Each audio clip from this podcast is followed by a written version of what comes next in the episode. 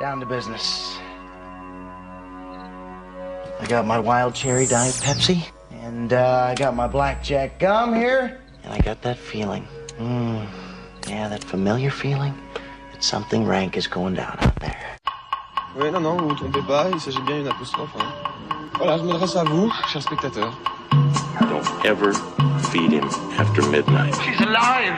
Alive!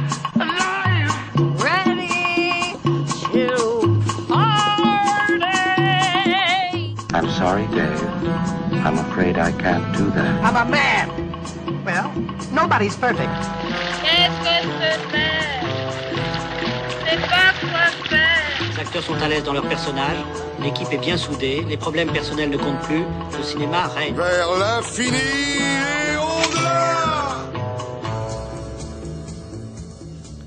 La vengeance est au cœur de notre programme ce soir. Les avis seront aussi aiguisés que des couteaux et les regards aussi tranchés que dans les westerns.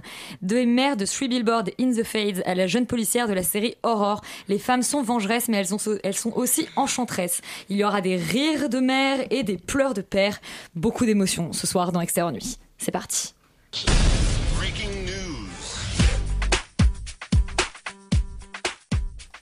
On va commencer avec un peu euh, d'actualité, Léa. Euh, le box-office de la semaine Et oui, tout de suite, Elisabeth, le box-office de la semaine où Star Wars a enfin détrôné. euh, Star Wars a A enfin été, été détrôné, détrôné. pardon, après un mois en tête du box-office. C'est donc Jumanji, qui est Jumanji Bienvenue dans la jungle, qui est passé devant avec 286 000 entrées. C'est euh, une très bonne nouvelle en fait. C'est peut-être pas une très bonne nouvelle, non, et un cumul total de 2 626 000 entrées. Heureusement qu'Yuri n'est pas là pour t'entendre dire de telles insanités. En deuxième place, on retrouve le film Downsizing avec Matt Damon, euh, qui cumule euh, cette semaine 274 000 entrées pour sa première semaine euh, de sortie. Un film qu'on n'a pas tellement aimé. hein. Oui, apparemment la semaine dernière, vous l'avez un peu, un peu crucifié. en troisième position, donc Star Wars, Les Derniers Jedi, 257 000 entrées cette semaine. J'ai été le voir trois fois, alors j'espère. hein. Ah bah, c'est tout ça, c'est grâce à toi en fait, Elisabeth. Ah, c'est bien ce que je pensais. J'aurais pas dû aller voir pas- Jumanji ouais, du tout en T'es pas allé à- le voir assez de fois, je pense. Mais je pense Ouais. que que tu ailles voir Star Wars ou Jumanji, tu donnes ton argent à Disney et c'est ça qui est important. C'est vrai. Star Wars arrive donc à un cumul de 6 759 000 entrées, ce qui nous fait euh, une petite différence de près de 4 millions euh, d'entrées. Donc Elisabeth, va falloir que tu ailles beaucoup, beaucoup voir euh, Jumanji si tu veux euh, que Jumanji rattrape Star Wars. C'est plutôt une bonne nouvelle. Après, en, en quatrième position, et j'aimerais quand même en parler, on retrouve le film Normandie nu, qui, qui était, euh, c'était sa première semaine et il arrive avec 255 000 entrées. Donc, euh, Tous ces gens qui veulent voir les fesses de François Closet. Exactement. Chacun ses déviances. hein. Moi je dis pourquoi pas.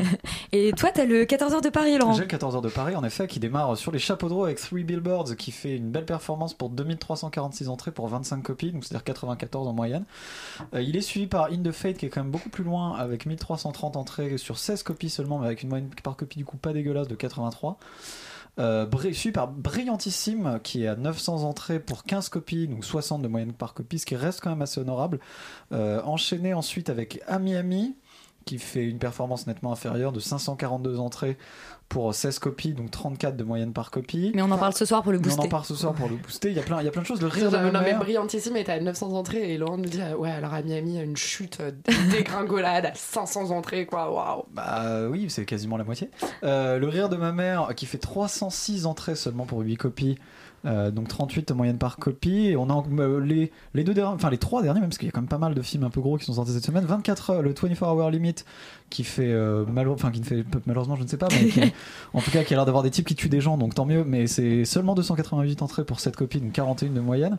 Euh, la surface de réparation avec Frank Gastambide qui fait un rôle sérieux pourquoi pas faisons n'importe quoi 219 entrées pour 8 copies donc de 27 en moyenne. Et Last Flag Flying qui est quand même le dernier Richard Linklater euh, avec un casting euh, plutôt- Brian Cranston, notamment. propre euh, Brian Cranston euh, euh, Steve Carell et euh, Laurence Fishburne qui fait seulement que 85 entrées pour 6 copies donc une moyenne de copies de 14 Ouais. c'est quand même un peu l'échec de cette semaine Bah, les gens préfèrent aller voir Michel Larocque, hein, je, je sais pas Bah, quoi dire. j'espère tant mieux pour elle j'imagine Mais qu'est-ce qui s'est passé, Léa, sinon euh, dans l'actualité, à part des films qui, des Mais gros films qui des font gros- des gros box-office?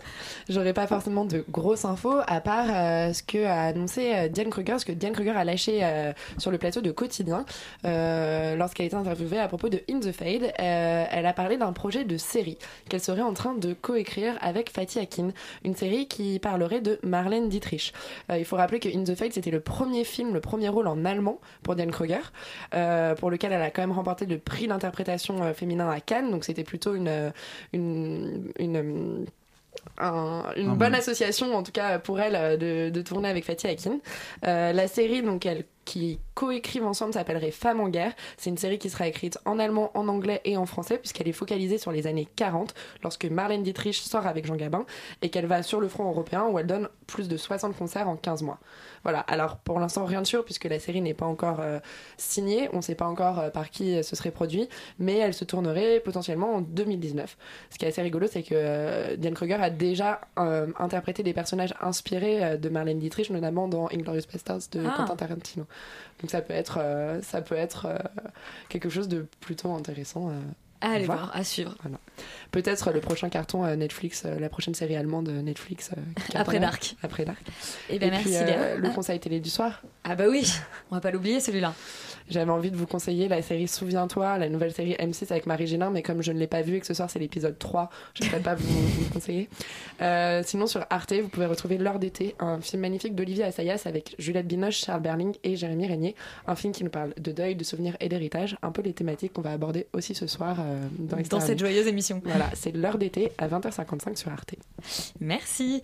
Euh, on va tout de suite commencer donc les films de la semaine avec bah, Three Billboards dont on vous, pa- dont on vous parlait. Le, le- le titre français c'est Les panneaux de la vengeance et c'est un film qui a absolument cartonné au euh, Go- Golden Globe. Globes. Ouh là là, au Golden Globes la semaine dernière. On va tout de suite écouter la bande-annonce.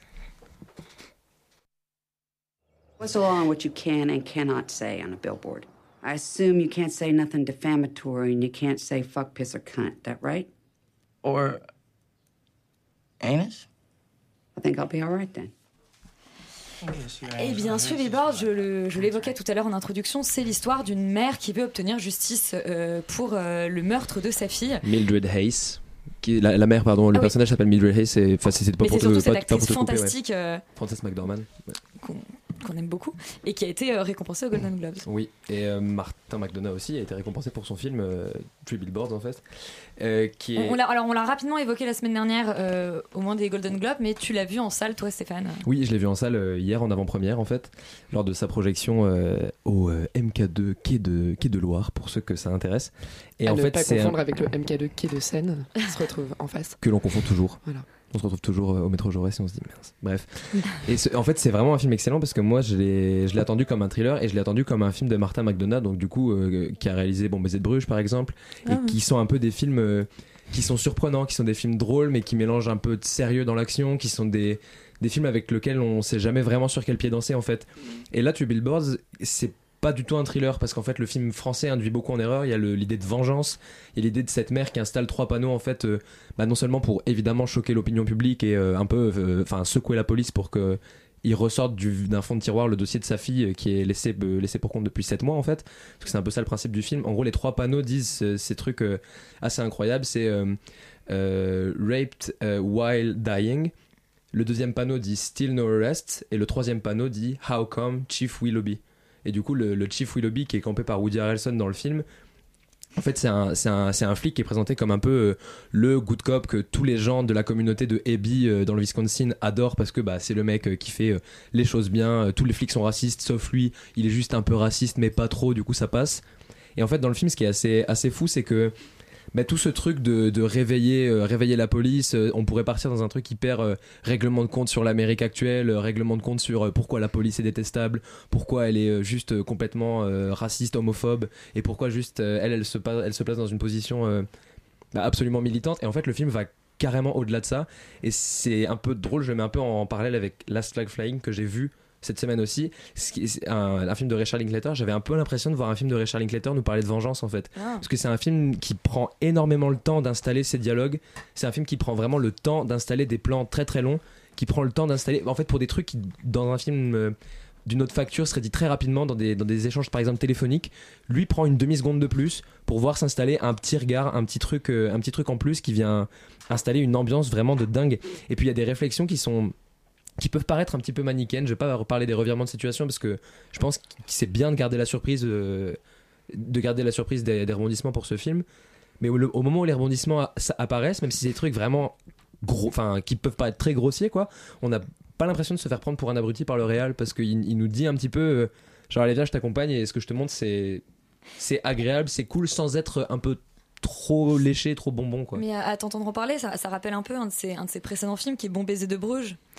Euh, euh, qui enfin je veux dire qui, qui avait aussi cette espèce de d'entre-deux où, où c'était assez où il y avait cette idée un peu étrange où on avait l'impression d'être dans un film euh, bah, très classique avec des tueurs à gages et effectivement il y avait des, des, des tout petits moments où il plaçait des choses et, et effectivement des, des petits regards etc et on était on se disait mais attends mais en fait qu'est-ce que je suis en train de regarder? Ça remettait sans cesse le, Ah mais complètement. le, le film de nouveau en perspective Complètement. Et en fait, le, le film euh, évolue dans son ton tout au long de, tout au long de, son, de son élaboration, parce qu'en fait, on a d'abord un film dont le discours est assez amer, puis euh, acide, puis euh, très violent. Il y a vraiment des scènes d'une violence euh, incroyable. En fait, Frances McDormand, elle est, c'est juste une, euh, une- la plus badass euh, des actrices qu'on a vues euh, au moins cette année, voire depuis quelques années dans des, dans, des films comme ça, quoi. Et il y a des moments où juste, il y a cette scène dans la bande annonce qui est assez incroyable. C'est, elle, arrive à l'école et forcément, du coup, comme la communauté locale adore la police, le fils de cette femme euh, qui, qui vient de tracher la police, forcément à l'école, il passe un sale quart d'heure quoi. Du coup, quand il arrive à l'école, enfin quand sa, quand sa mère dépose euh, son fils à l'école, il y a cette scène où elle se fait jeter une canette de bière sur le pare-brise. Elle sort, elle va voir trois gamins qui sont euh, les jeteurs potentiels. Elle lui dit, euh, elle dit au premier, bah, qu'est-ce qui a acheté, qu'est-ce qui a acheté la canette? Il dit je sais pas, elle lui met un immense coup de pied dans les parties génitales. Elle se retourne vers la deuxième personne qui est une fille. Elle demande à la fille bah alors qu'est-ce qui a acheté la canette? Je sais pas, même coup de pied. Puis elle se retourne vers le troisième en mode euh, tu sais ce que t'as à faire, soit tu me dis, soit tu décampes, tu vois. Et en fait, tout le film fonctionne un peu comme ça, entre les moments de, de, de violence assez franche, des moments où il y a des scènes d'intimidation, il y a des, enfin, il y a une grosse réflexion sur ce que c'est qu'être un détective, il y a une grosse réflexion sur ce que c'est qu'être Woody Harrelson au cinéma aujourd'hui, parce qu'on on se dit un peu qu'il va genre un peu camper les mêmes rôles tout le temps, et c'est un peu vrai. Genre par exemple, il y a ce truc de euh, Don't interrupt me in my fucking Middle Eastern fucking dinner, tu vois. Ouais. Enfin, en gros, c'est la virgule. le- le- Enfin, il y a un truc. Il y a un petit peu une ambiance trop détective au début parce Mais que voilà, on est un peu dans l'Amérique euh, perdue. euh, Quand on y pense que Woody Harrelson aujourd'hui, on soit habitué à ce qu'il joue des détectives alors qu'on l'a quand même Alors découvert la base, dans Tuernay, quoi. Ce qui et était dans- l'inverse. Et dans Bienvenue à Zombieland aussi, Oui, où il oui, joue voilà. un espèce de, de gros beauf euh, bizarre. euh. Enfin, en même temps, les flics qui l'interprètent sont souvent un petit peu beaufs euh, et violents Ouais, et, ouais, et- oui, il garde un peu cette, cette trace-là, mais, mais en fait, il, se penche de plus en plus vers le rôle du, du, bon, du bon flic, entre guillemets, parce que même s'il était détestable dans True Détective, clairement, euh, Matthew McConaughey, c'était le nihiliste, et lui, c'était le, le mec un peu terre à terre qui, enfin, il, il voulait un peu arrêter. Oui, qui aimait euh, les gros seins et la bouffe, quoi. Qui aimait les gros seins et la bouffe. Donc voilà, un, un bon vivant, quoi. Oui. Ou en bouffe. Et, euh, et- ou un beauf, c'est C'est une question d'interprétation. une autre façon de le voir. Et parce que en fait, il est il est plein de richesses, il est plein de plein de moments euh, très intéressants sur euh, bah, comment on peut carrément euh, genre, acheter la pub parce qu'il y a plein de scènes un peu absurdes et parce qu'il y a un humour tout le long du film qui est vraiment maintenu euh, très Oui, on le justement en retrouve fait. en même temps, il est scénariste et réalisateur, euh, donc euh, Et ces scènes d'humour en fait sont comme dans ses précédents films, un peu absurdes, un peu décalées, mais en même temps euh, toujours toujours très bien liées à son action. Il perd jamais le fil. C'est vraiment, je pense qu'il aurait, enfin il, mérite vraiment ses Golden Globes quoi. Il, il mérite ses Golden Globes, mais quand on voit qu'il cartonne à ce point-là au box-office, Ouais, je suis un peu étonnée parce que ça a l'air d'être un film qui est, qui est pas facile. Mais j'ai l'impression que c'est un film qui euh, qui met tout le monde d'accord en fait. Quand tu t'attends pas à aller voir ça, finalement t'es content parce que t'as quand même l'humour. Quand tu t'attends à aller voir un film un peu sérieux, bah tu te prends un, tu te prends une claque de sérieux mais pas trop moralisatrice derrière. Enfin y a, y a en fait j'ai l'impression qu'il y a un peu une porte d'entrée pour tout le monde mais sans euh, ouais pas du tout un film clivant mais sans pour autant dire que c'est un film euh, facile quoi. Il y, y a vraiment une, richesse assez profonde dans ce film là je trouve. Donc c'est le film qui met tout le monde d'accord. En tout cas c'est mon film de la semaine déjà c'est peut-être pas mal. Bah c'est déjà pas mal. Hein. Euh, et puis c'est le film euh, de, de beaucoup de Parisiens du 14 heures de Paris visiblement. Euh, on va rester dans la thématique euh, enfant mort et vengeance de mère euh, avec In the Fate de Fatih Akin qui était à Cannes, donc avec Dan Kruger dont on, dont on vous parlait tout à l'heure. Euh, Dan Kruger qui a reçu le prix d'interprétation. En fait j'ai l'impression qu'on parle deux fois du même film, mais non, euh, pas du tout. Euh, cette fois-ci c'est un film franco-allemand dont on a aussi la bande-annonce. Jo, jo, jo, willkommen bei der Familie Schekerji. Sag mal Hallo. Jo. Hallo. Wir sind voll aus. Diane Kruger fait son premier rôle en allemand. Qu'est-ce que ça change, Sophie?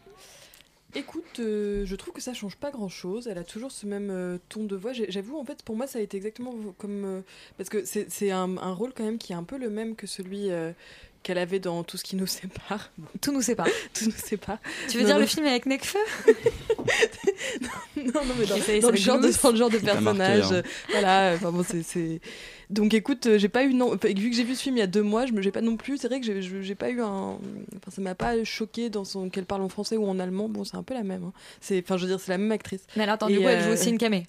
Et elle joue, bah oui, elle joue quand même une euh, Ouais. camé ou légère, Une mais ex-camé, mais. qui- qui Mais replonge qui un avec peu. son dealer. Est-ce qu'elle avec son ex-dealer. De nouveau. que- comment De nouveau, comme dans Tout nous sépare. Et voilà, et dans Tout nous sépare aussi, elle était, elle, elle se tapait son, son, son, son dealer. Donc du coup, voilà, bon, il y a un petit enchaînement de rôles sympathiques, euh, drôle à, voilà. C'est le 2 en On fait. peut- voilà, alors dans le 2, ça se passe pas très très bien. Mais non, mais écoute, un, un très beau rôle en tout cas. C'est, elle a- enfin, moi je pense que c'est vraiment, un- elle, elle mérite son, son prix d'interprétation. Après, c'est vraiment de l'ordre de la performance. Et j'ai vu que le film était euh, euh, aux Oscars. Si je me trompe pas. Ouais. Et je pense que ça serait pas du tout inenvisageable euh, qu'elle euh, qu'elle ait. euh, Enfin, oui, elle peut avoir le prix d'interprétation, même si c'est film. il concourt comme un film étranger. C'est Eh ben oui, je pense. Bon, en tout cas, je pense qu'elle pourrait typiquement avoir le prix aussi aux Oscars. Enfin, je pense que c'est vraiment un rôle aussi qui peut être dans, ce, dans, dans, cet, or- dans cet ordre-là, qui a un, un- un rôle donc. Euh, voilà, toujours dans, enfin donc dans, dans les, donc c'est l'histoire d'une d'une d'une mère qui euh, perd euh, son fils et son mari dans ce- dans un attentat à la bombe artisanale. euh, Et effectivement, dans c'est une, dans euh, une artère. Oscar du meilleur euh, film étranger. ouais. Bon. Dans une dans une artère euh, commerçante de Hambourg. Et c'est euh, un film qui est donc divisé en trois parties. Première partie euh, qui s'appelle La famille, deuxième partie qui s'appelle La justice, troisième partie qui s'appelle La mère et la mère MER. Et, euh, et voilà, et c'est le parcours de, euh, de la reconstitution, plus ou moins, euh, si on peut appeler ça comme ça, de- d'une mère qui a donc d'une mère et d'une femme qui a tout perdu à cause de, de- d'extrémistes, enfin de néo-nazis. Et, et voilà, et donc c'est la première partie, je l'ai trouvée euh, très dure, très très. Les dix premières minutes sont vraiment d'emblée, enfin non peut-être les 20 premières minutes nous mettent d'emblée comme ça dans dans quelque chose de du- du- un registre extrêmement réaliste et en plus avec le une caméra portée comme ça qui, qui permet d'autant plus d'être dans, dans cette impression de réalisme et, je trouve que ça fait un écho assez violent quand même aussi avec tous les attentats qu'on a pu connaître récemment et tout et on se dit c'est vraiment des choses des, des, des trajectoires qu'ont pu connaître récemment des gens et je me disais en voyant la salle qui était comble quand même je me disais enfin Paris bon Ça euh, peut ça peut être un peu ouais. ça peut être un peu compliqué pour pas mal de gens et je pense que c'est quelque chose à savoir parce que enfin franchement euh, voilà c'est un film enfin voilà qui, qui, qui est très très dur de ce point de vue là au point de vue de la reconstitution enfin de, de, de la reconnaissance des cadavres etc etc enfin il y a vraiment c'est très cru c'est mais ça c'est une bonne première partie je trouve qui permet vraiment de de mettre euh, le, le film dans, dans le contexte dans lequel il veut aller et après, peu à peu, le film se délite pour moi et devient de plus en plus euh, misérabiliste, parfois euh, pathétique. Il sait plus trop trouver ses enjeux jusqu'à la troisième partie de la mer, qui pour moi est vraiment, enfin, quelque chose de, de- de- Sous-exploité. de- complètement sous-exploité et vraiment dommage parce qu'il y avait potentiel à quelque chose, mais qui est euh, mais raté de chez raté et pour le coup. euh, Tu, tu rejoins euh, Sophie, Charlie? Oui, je suis assez d'accord. C'est-à-dire que euh, je pense que la, la deuxième partie, le procès est très clair. Euh, moi, souvent, quand je vois des, ça dans des films, c'est un enchaînement d'avocats qui disent des choses qu'on qu'on comprend pas vraiment et qu'on subit un peu. Là, je trouvais ça plutôt clair, mais encore une fois, c'est un tout petit peu trop, euh, un, petit, un tout petit peu trop long. Euh, après, euh, je trouve que le, le, le- même si le personnage est détruit, je trouve qu'il y a des, comme tu dis, quelques clichés, euh, notamment dans cette partie quand elle se lève pour aller attraper le, le- la coupable, enfin la, femme Oui. qu'on pense coupable. Oui, Et, et surtout, en fait, on, je trouve que le réalisateur installe beaucoup de personnages qui justement disparaissent complètement à la troisième partie. Euh, ce qui est acceptable en soi, puisque c'est quelqu'un qui justement n'arrive plus à vivre après avoir perdu sa famille, mais on s'attend à ce que, euh, à ce que justement ça donne quelque chose de nouveau? On s'attend à ce que, à ce qu'elle, moi je m'attendais à ce qu'elle aille, à, à ce qu'elle aille se confronter en fait aux gens qui ont, qui ont tué ses- sa famille. Et en fait, euh, la fin est très dure et très réaliste, très logique. Mais justement, il n'y a, y a pas euh, une histoire autour qui, qui permet de nous apprendre quelque chose de nouveau, en fait. Ouais. Et c'est ça qui manque, je pense, à ce film. Ouais, ça manque de dynamique dans ce, dans, dans ce dernier acte qui pourrait effectivement voilà, être porteur de quelque chose et, et devenir une symbolique de quelque chose, et qui là n'est- n'est n'est- n'est revêti de d'aucune euh, de rien, ni émotion, ni euh, enfin je sais pas, c'est vraiment vide quoi, et c'est dommage parce que c'est vrai que en plus c'est surprenant cette fin. Enfin moi je m'y Donc attendais ça, pas. ça démarre très violemment. Oui, ça démarre très C'est intéressant violemment pendant une partie, ensuite ouais. ça, ça, ça termine Ouais. pas. Et, je suis, et par contre, c'est vrai que sur le côté, euh, sur la deuxième partie, donc la justice, moi je trouvais que c'était plutôt pas mal que ça prenne son temps parce que justement voilà on- comme comme je te l'avais dit euh, Mm. avant l'émission on se on se met dans, dans la peau de cette euh, mère qui est en attente en attente et de- on imagine ces jours interminables ces nuits à rester voilà et euh, et, et donc ça, ça m'a pas, ça m'a pas, ça m'a pas du tout dérangé. Au contraire, enfin, c'est vraiment ouais, c'est, c'est plein de petites choses clichés pendant le film, aussi sur le côté euh, la tentative de suicide que j'ai trouvé un peu. euh. Enfin, j'avais un peu l'impression que tout de suite il allait y avoir du Radiohead de- derrière. Enfin, tu vois, enfin Mm, vraiment c'était quelque chose de vraiment très très cliché quand même.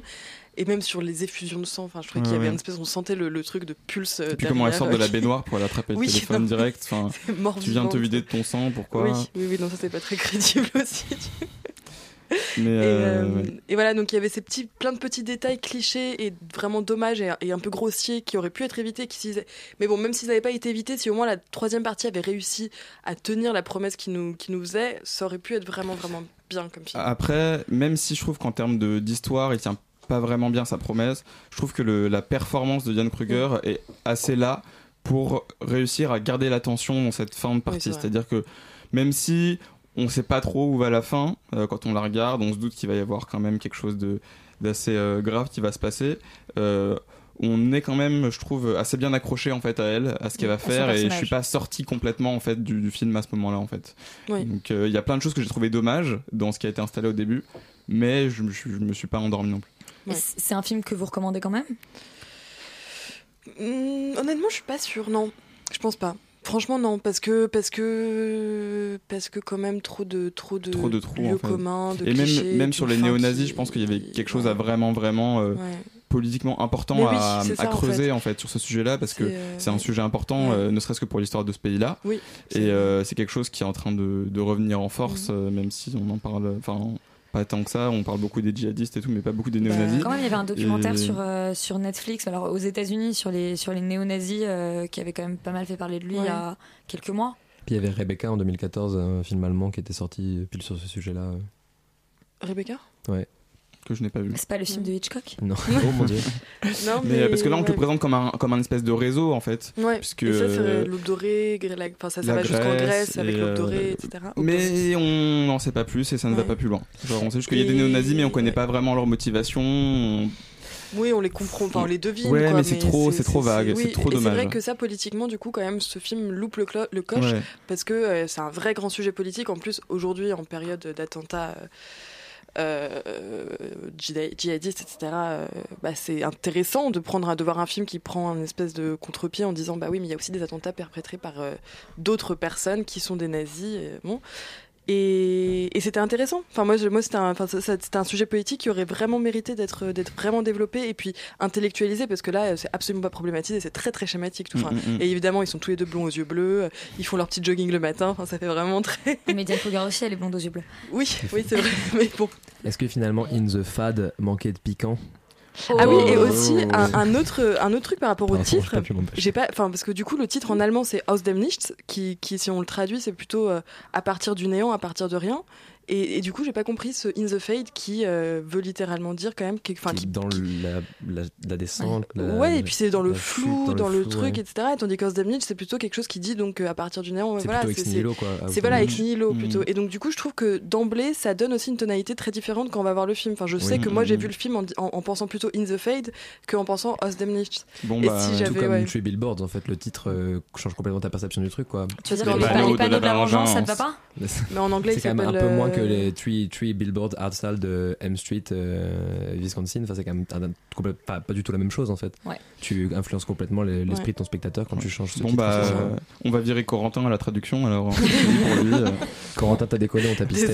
Comme vous l'avez compris, si vous voulez voir euh, des mères en deuil, allez plutôt voir euh, en train de botter des culs et des parties génitales que que Diane Kruger en train de se tailler les Allez veines. plutôt voir Euh, on va rester, on va rester dans un sujet euh, absolument euh, joyeux, euh, quoique avec euh, Last Fly- des mères en Flag deuil, Flying, pères en deuil. oui. le nouveau Richard Linklater qui revient après Boyhood et son dernier. Son dernier, c'était Everybody Wants Some. Exactement.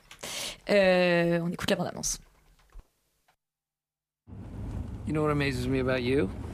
Well, could be anything. I'm a pretty amazing guy.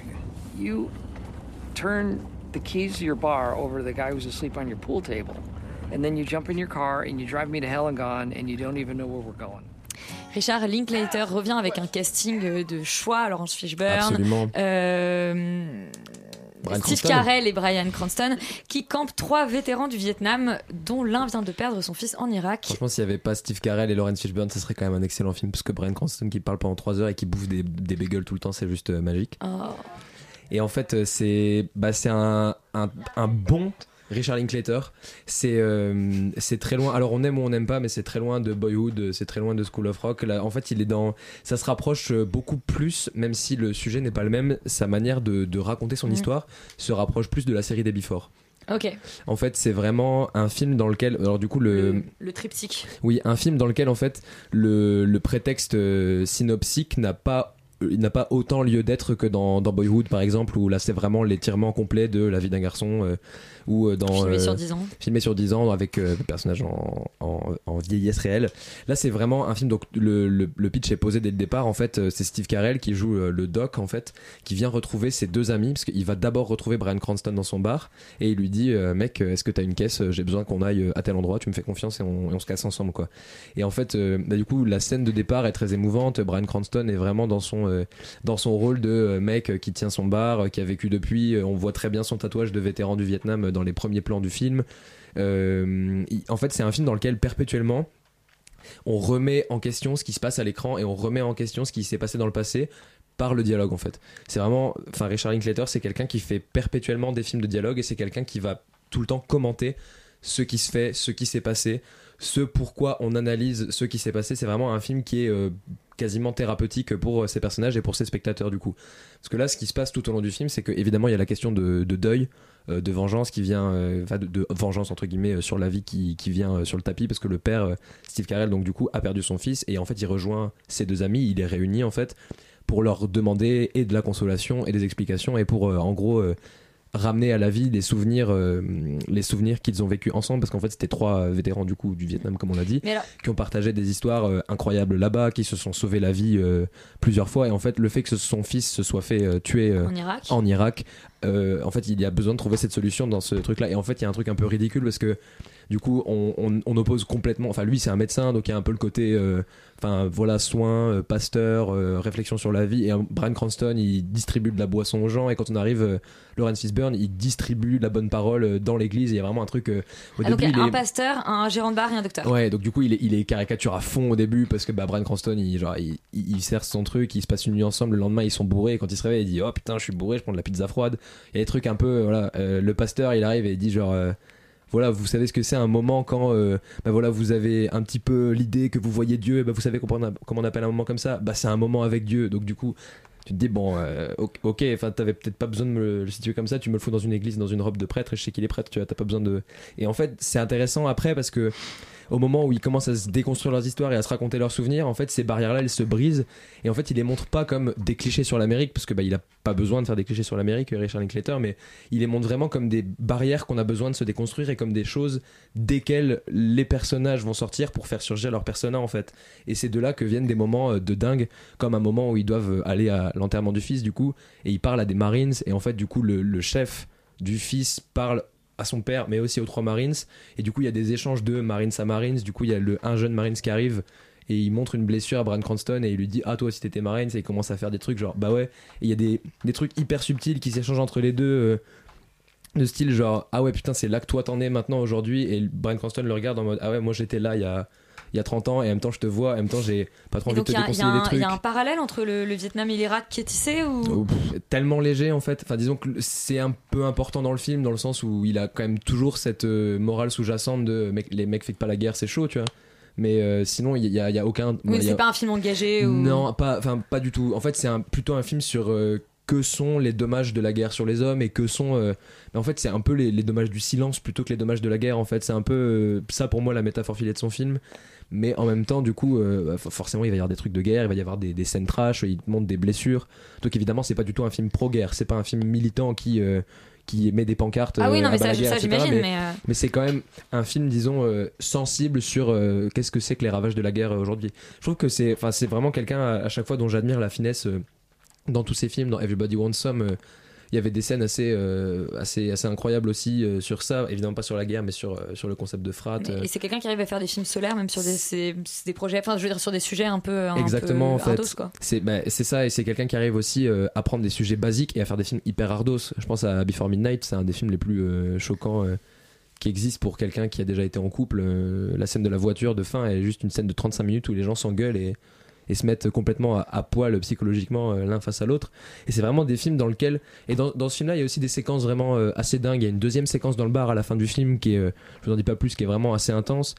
En fait, c'est des, des films dans lesquels on, s'attend un peu à avoir un truc chiant, on s'attend un peu à avoir des mecs qui se barrent en bagnole et on va avoir un film un peu creux qui va parler de rien. Et au final, en fait, on a des films qui, si on, si on sait les regarder, c'est vraiment des films qui, qui nous mettent des grosses claques constamment et qui nous disent, bah, en fait, regarde où tu pourrais en être si tu parlais un petit peu plus de toi, ou alors regarde euh, qui il y a autour de toi. Enfin, c'est des, ça peut paraître un peu grossier dit comme ça, mais c'est vraiment, un- il redonne vraiment sens à la parole, euh, ce réal-là, je trouve. Et euh, est-ce qu'on peut expliquer le, le, enfin, je veux dire, le fait que le film se vautre complètement au box-office? C'est pas un film qui est très. euh, Est-ce que c'est trop américain? Est-ce En que fait, c'est- moi j'ai l'impression que c'est un film dans lequel il faut constamment remettre au goût du jour son intérêt pour le film pendant que tu le regardes. C'est un peu un film où il faut. C'est un peu emmerdant ça quand même. Bah, c'est un peu compliqué, mais en même temps, disons que c'est un. Enfin, il faut un peu arriver. euh, je vais- Et là, je viens de démonter toute ma propre critique. Oui, parce que je là, ça avait l'air bien. puis, euh, Mais en fait, disons que, enfin, il faut, il faut euh, voir ce qu'il y a à prendre, quoi, un peu à chaque fois, et c'est, il faut faire un travail, un travail mental tout au long du film. C'est-à-dire que, bah, Attends, pourquoi? Bah, Je suis perdue. Je croyais que c'était. Parce qu'en fait, il y a des moments où, enfin, même si, même s'il est, euh, bah, c'est quand même, c'est un film. Tout ce que je viens, c'est pas en antithèse avec tout ce que je viens de dire. C'est-à-dire que tu vois des films où les mecs parlent, les mecs se racontent des choses, se racontent des souvenirs. Il faut quand même se, se dire que tu vas pas voir euh, un film avec des rebondissements de dingue, un film avec des, euh, des choses. euh, Enfin, Tu veux dire que c'est un film assez, assez minimaliste? C'est un film qui, un film de dialogue, quoi, un film de dialogue. Au bout d'un moment, euh, ça. Enfin, les films mais de- c'est un film français. Les, fi- les films de. Sorkin, c'est des films de dialogue et j'ai pas besoin de réactualiser mon intérêt euh, toutes les Les films minutes. de Sorkin, c'est pas que des films de dialogue, c'est des films euh, à un montage incroyablement rythmé, euh, c'est des films qui, euh, qui traduisent le dialogue dans d'autres choses que simplement le dialogue pur. Là, c'est des films où ça parle, quoi. C'est De la parlotte. de la parole. Du coup, enfin, genre, moi je kiffe, quoi. Genre, mais après.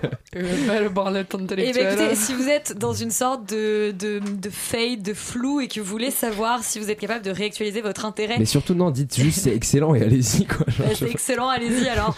Le nouveau film de Richard Linklater. On va marquer notre première euh, coupure musicale. Qu'est-ce qu'on écoute? Hero Town de Wolfpack. C'est parti.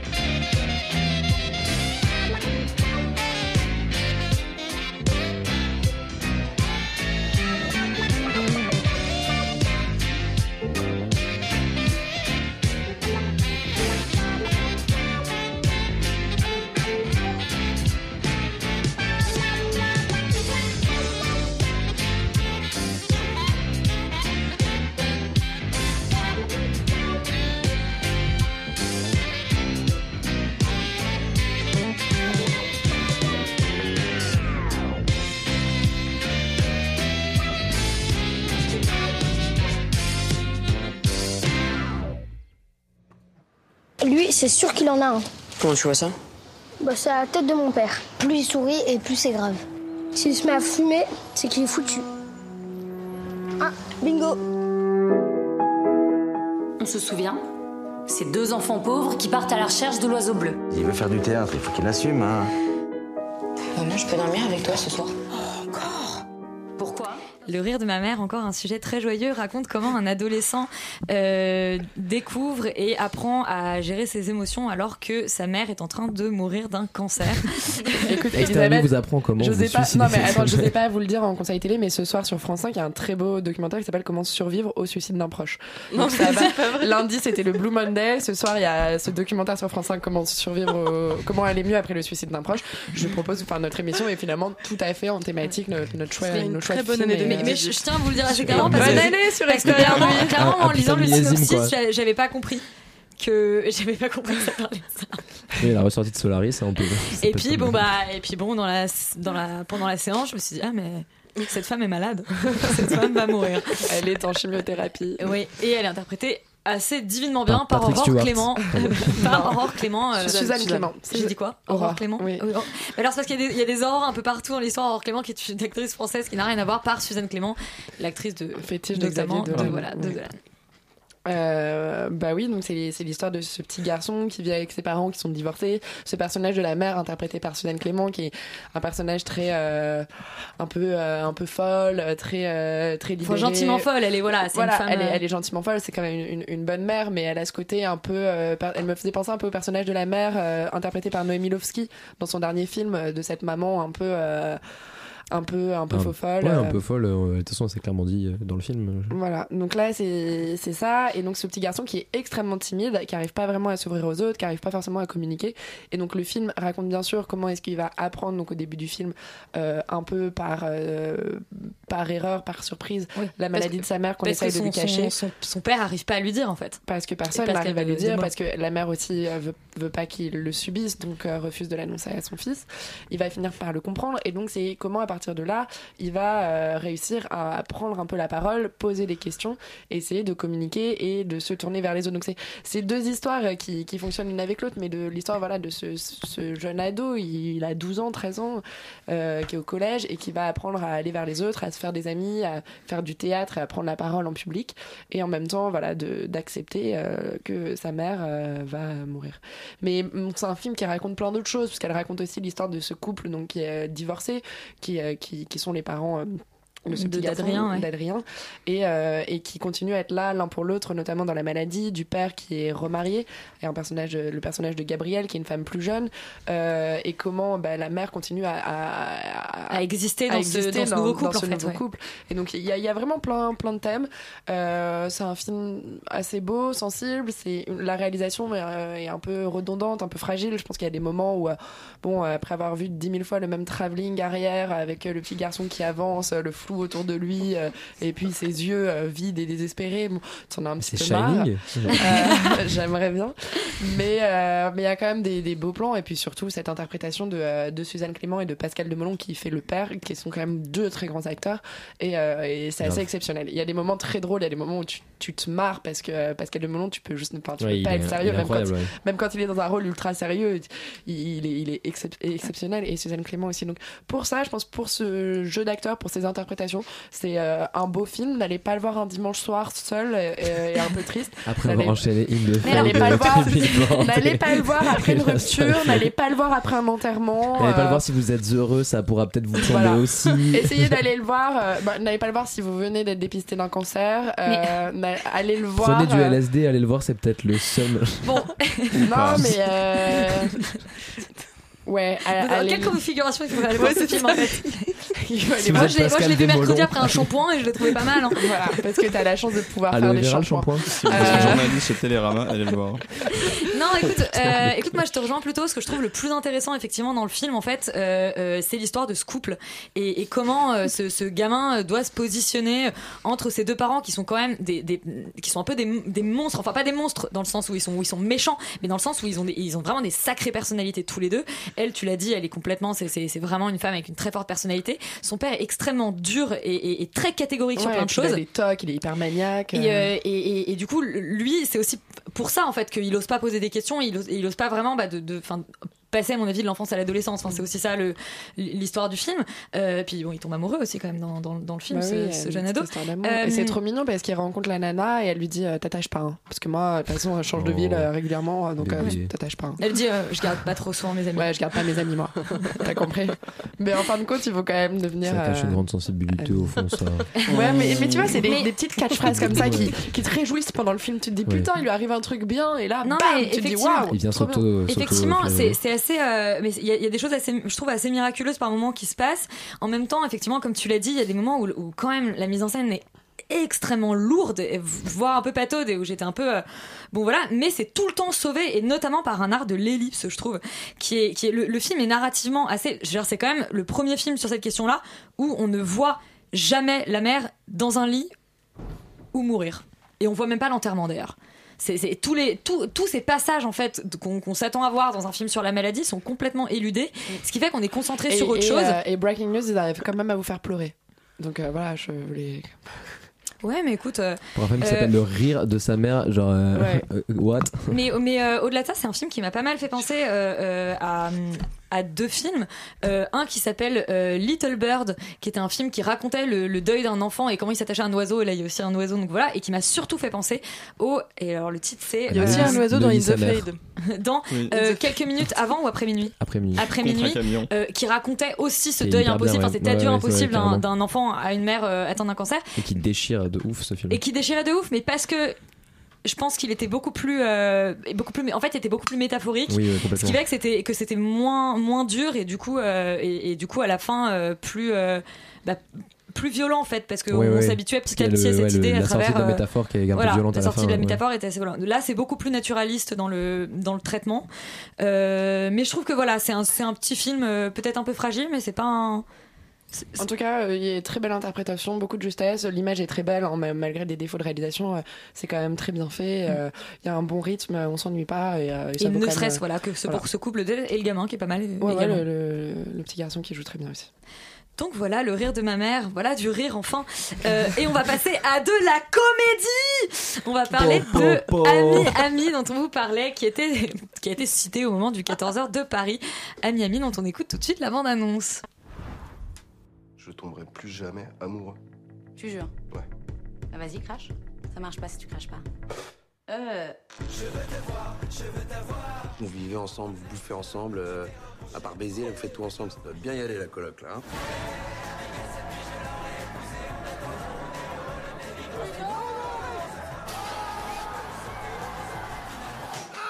Ah pardon, je t'avais pas vu. On peut se faire un café? Ah Léa, quand on veut plus tomber amoureux et qu'on veut rester amis, comment ça se passe? C'est pas du tout le sujet du film. sais. parce que comme Meilleur lancement. c'est, euh, on va vous parler tout de suite de Ami Ami de Victor Saint-Macary. Un film, comme vous avez pu l'entendre, euh, où on fait la teuf euh, comme Ami Ami, où il y a de la drogue euh, comme Ami Ami, du sexe sale et acrobatique euh, comme Ami Ami. Et, euh, sauf qu'en amour, ils ne sont pas euh, des experts euh, Ami Ami. Po, po, po. Et voilà, c'est l'histoire de Caruso Vincent. style. Vincent interprété par William Leguil et Néphélie interprétée par Margot Bancinon. Ils sont amis amis, euh, comprenez copains comme cochons. Ouais, vous verrez l'état de leur appart. Non mais il y a vraiment plus de respect. Les mecs, ils finissent carrément par y foutre le feu. C'est vraiment des gros cochonnous quoi.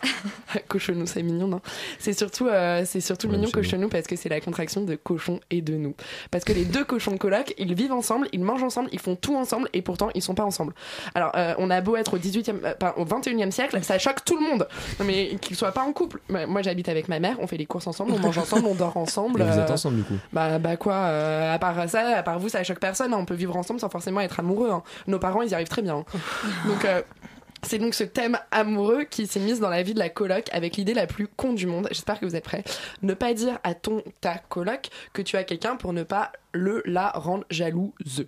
Ouais, je fais de l'écriture inclusive. Euh, réciproquement, ne rien dire à ta moitié. Tu sais, ta moitié, celle qui te complète, qui donne un sens euh, au film de ta vie. Comme ami, complète ami, pour donner ami-ami. Mais attention, ce n'est pas ton ami IE, c'est ta moitié IE. Hein, faut pas tout mélanger. Parce que forcément, pour Vincent, euh, ces histoires d'inclure ou pas euh, la meuf dans ces histoires avec d'autres meufs, c'est beaucoup trop compliqué. Et c'est comme une tentative de discours politique en écriture inclusive, ça foire. ça foire complètement. Heureusement, il peut compter sur son ami, son unique ami, Fred, Jonathan interprété Cohen. par Jonathan Cohen. Euh, et ce qui m'a fait penser qu'en fait, en conclusion, ce film est un gros fantasme. Genre, le mec, son meilleur pote, c'est Oui, Serge le. Mytho. Euh, et Serge le Mytho est plus clairvoyant que lui. euh, quant à la situation complètement loufoque qu'il est en train d'inventer. Genre, euh, Serge le Mytho euh, ment moins bien que lui. Enfin, c'est juste pas possible. C'est un ego trip total. Et, et je me suis dit que cet ego trip total, c'était peut-être pour ça que Ami Ami est au singulier et au masculin. Est-ce qu'à la fin, il se réveille et c'était un rêve? Non. Non, la fin est plutôt bien faite. Euh, les acteurs sont plutôt bons. En tout cas, Bah, euh, Ma- William- Margot Blancillon, elle change pas de rôle parce qu'elle avait déjà euh, des mêmes- les, mêmes, les mêmes problématiques dans Five à l'intérieur de sa coloc Exactement, euh, c'est un film qui fait un film qui fait beaucoup penser à Five euh, sur euh, l'ambiance, la, la BO est très très cool. Vraiment la musique est très chouette. La- la femme dans la Euh, euh, ouais. ça, ça- ça euh, ouais. il y a vraiment et puis même la musique, euh, la bande originale du film euh, est super bien composée. euh, c'est vraiment très très chouette. Euh, Margot Mancillon a un rôle qui est pas très intéressant. Je pense que son personnage est vraiment, enfin pas différent de celui de Five. C'est pas un rôle. Qui était pas très intéressant. voilà, c'est pas, elle a pas forcément. En fait, elle a un, un, un rôle, un personnage qui est C'est beaucoup dommage hein, plus, parce qu'elle est, elle est, elle est, elle est, plutôt cool, elle est hein. douée, ouais. Mais c'est un rôle beaucoup, enfin, beaucoup plus linéaire que le rôle euh, de Vincent, euh, interprété par William Legill, où lui, il est vraiment euh, à mourir de rire. Il y a vraiment quelque chose de très drôle. Et puis Jonathan Cohen lui rend très bien la réplique. Donc il y a vraiment quelque chose d'intéressant. Les personnages secondaires sont, sont très bien faits. Euh, notamment Camille Razak, qui interprète Julie, la fille dont euh, il va fatalement bah, commencer à avoir une histoire avec. Et pas faire ami-ami, faire des choses cochonnes.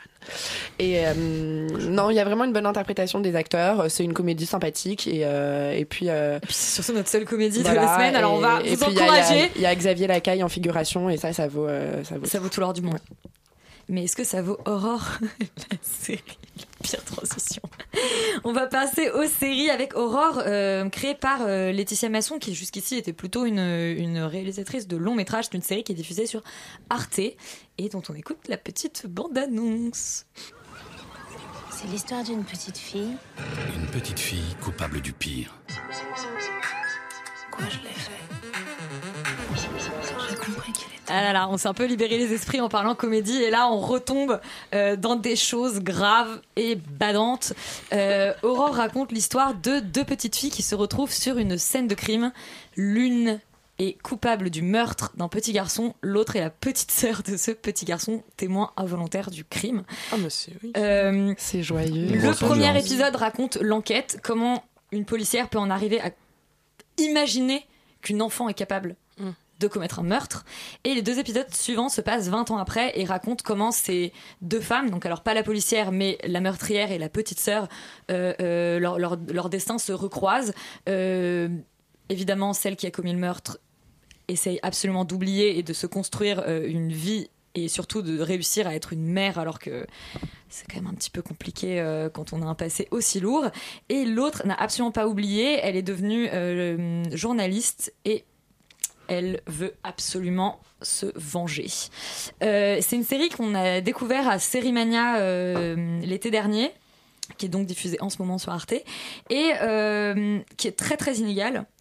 Le, le- je trouve le premier épisode assez intéressant, notamment parce que la, petite fille qui ensuite, on va, la petite fille qui commet le meurtre et qui va ensuite être jouée par Elodie Bouchès dans, le, dans les deux épisodes suivants, est vraiment assez bluffante. Elle est à la fois hyper touchante et en même temps, elle est quand même très inquiétante. Euh, et il y a vraiment, je trouve, une, une une assez grande intelligence euh, narrative. Bon, Masson, c'est pas non plus une manche à l'écriture, mais on, c'est-à-dire que vraiment on le sent. Il y, a, une intelligence dans la manière dont l'enquête est menée, dont les différents euh, personnages, je vous disais cette policière, mais aussi la, la mère de cette petite fille, euh, euh, réalisent que enfin, son, son enfant, genre la chair de sa chair, est capable de commettre un meurtre à, à, à 10 ou 11 ans, c'est quand même assez compliqué. Je trouve que vraiment cette partie-là est assez forte. Et malheureusement, dès qu'on est dans le, dès qu'on est dans le, enfin 20 ans plus tard, euh, ça devient beaucoup plus attendu. C'est-à-dire que évidemment, ces deux femmes vont se confronter. Évidemment, euh, il y en a une qui ne peut pas oublier qu'elle a assisté au meurtre de son frère.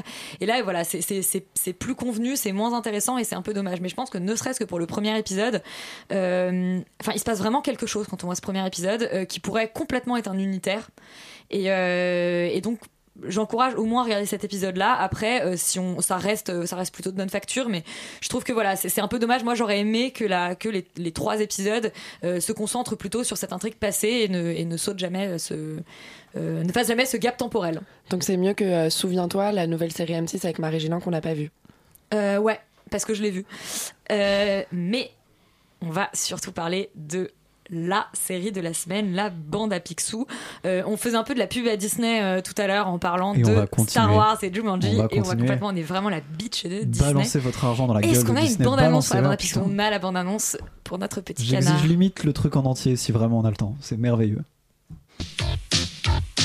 C'est le plus grand boss de toute la ville, Picsou, Picsou. C'est le plus puissant de tout Canardville, Picsou, Picsou.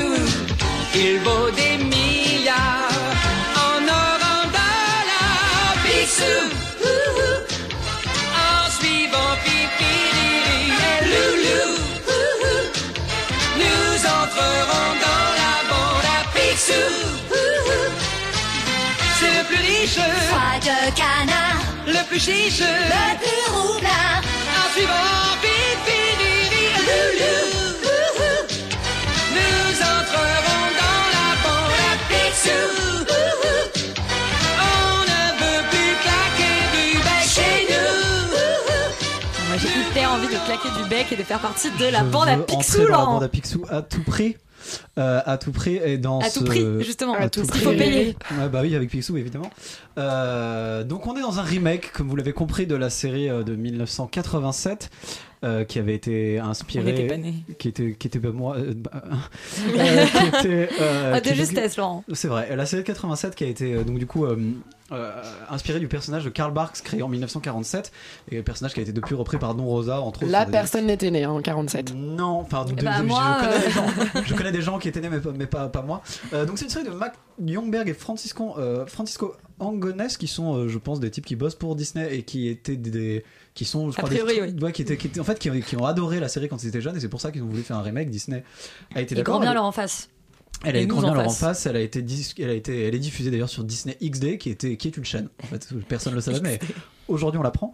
Euh, ça raconte évidemment toujours les aventures du canard le plus riche du monde, euh, ce qui est d'ailleurs un, un truc assez intéressant parce que je ne sais pas du coup si les hommes sont plus riches que les canards dans ce monde-là, ou mais j'ai pas l'impression. J'ai l'impression que les canards sont vraiment au top de la chaîne alimentaire. Et t'as remarqué qu'ils sont un peu cannibales, hein. ils mangent tout le temps genre des nuggets. hein. Ouais, mais il y a des animaux, il y a des animaux qui ont aussi beaucoup Oui. d'argent, mais j'ai l'impression moins que les canards. Les canards vraiment, vraiment les canards sont riches. Je ne sais pas pourquoi. Euh, et donc, euh, et donc c'est du coup c'est l'oncle de Donald Duck, le, le grand, euh, le personnage. Donald Trump, j'ai enfin, je je sais pas pourquoi j'ai vu un truc genre il, est beaucoup coup. plus riche, il est beaucoup plus riche que Donald Trump. Faut pas le dire à Donald Trump, je pense que serait pas d'accord, mais en tout cas, il est beaucoup plus riche que Donald Trump. Euh, et donc, en gros, ça raconte ses aventures avec ses neveux Riri, Fifi et Loulou. Euh, et il y a plein de personnages récurrents euh, secondaires euh, qu'on voit arriver euh, tout le temps. Géo trouve tout, euh, l'inventeur, Flagada Jones, le pilote d'avion. Parce qu'il y a les Raptous. Il y a les Raptous évidemment qui sont les méchants. Il y a Zaza qui est plus qu'un personnage récurrent, qui est vraiment un des personnages principaux, parce qu'il fallait un petit peu féminiser quand même tout ça, parce que c'est vraiment que des, que des personnages masculins. Il y a évidemment Gripsou qui est encore là. Enfin vraiment, on est dans du classique, même si ça a été pas mal modernisé, ce qui est plutôt bien vu. Euh, parce que la série originale, moi j'ai essayé de la regarder il y a peu, ça a quand même énormément vieilli.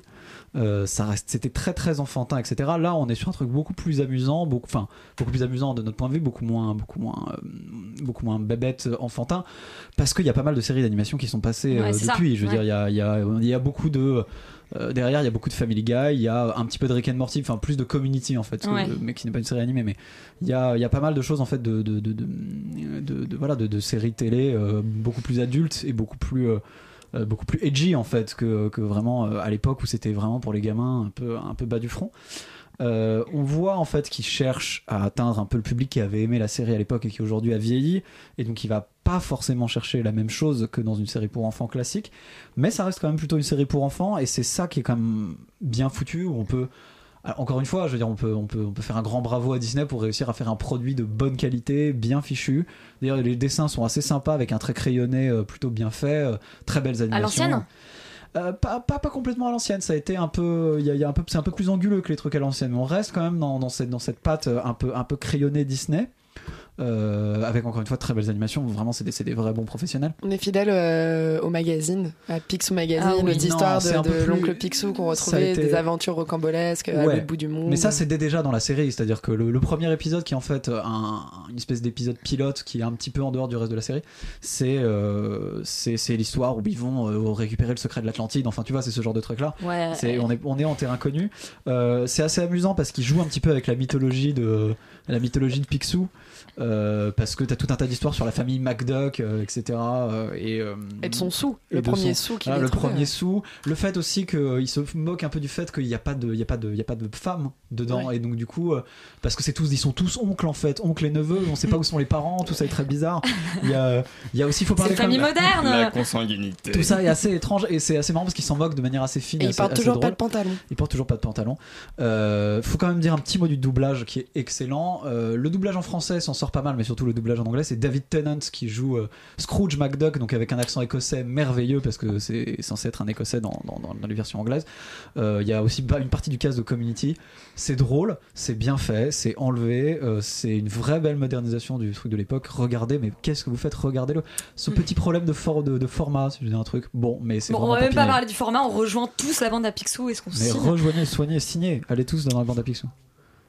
Extérieur Nuit, c'est déjà fini. Cette semaine, on a parlé de Three Billboards, les panneaux de la vengeance, qu'on vous encourage à voir, d'In the Fate, qui nous a laissé un peu dans le flou, de Last Flight Flying, qu'on vous encourage à aller voir pour débattre avec vous-même, du Rire de ma mère, qui est plutôt sympathique, même si les gens meurent, d'Ami Ami, qui est rigolo, Horror, franchement, euh, les enfants qui tuent d'autres enfants, on sait pas trop, et vraiment, la bande à Picsou. Extérieur Nuit, c'est fini. Bonne soirée. Bonne soirée. Bonne soirée.